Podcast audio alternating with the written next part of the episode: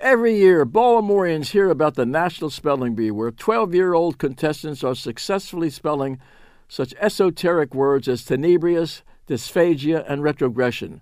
The young spellers come from New York and Chicago, Dallas, and St. Louis, from cities across the country, but not from Baltimore. But up through the 1950s, students from Baltimore City's junior high schools, under the sponsorship of the Baltimore Sun, did compete in the National Spelling Bee.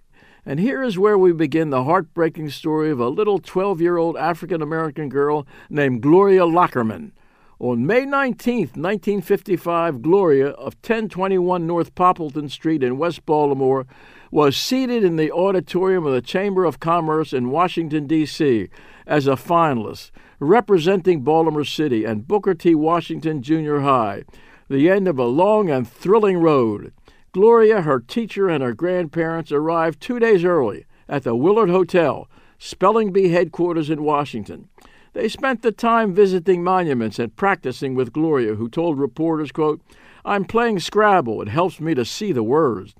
Gloria survived the runoff and qualified for the finals. Promptly at 8:30 the next morning, she was seated with 64 of the country's elite spellers, 37 girls, 27 boys. A frightened but quietly confident Gloria Lockerman lasted through five more tense rounds, correctly spelling beguile, application, and witticism. She was on a roll. But when she was asked to spell meerschaum, described by the leader as a soft white clay like material used to hold tobacco in smoking pipes, Baltimore's own little Gloria paused. She pronounced the word carefully and began to spell the word M I R, and then the tears came. She had come so far only to lose out because she couldn't spell the word meerschaum. Can you?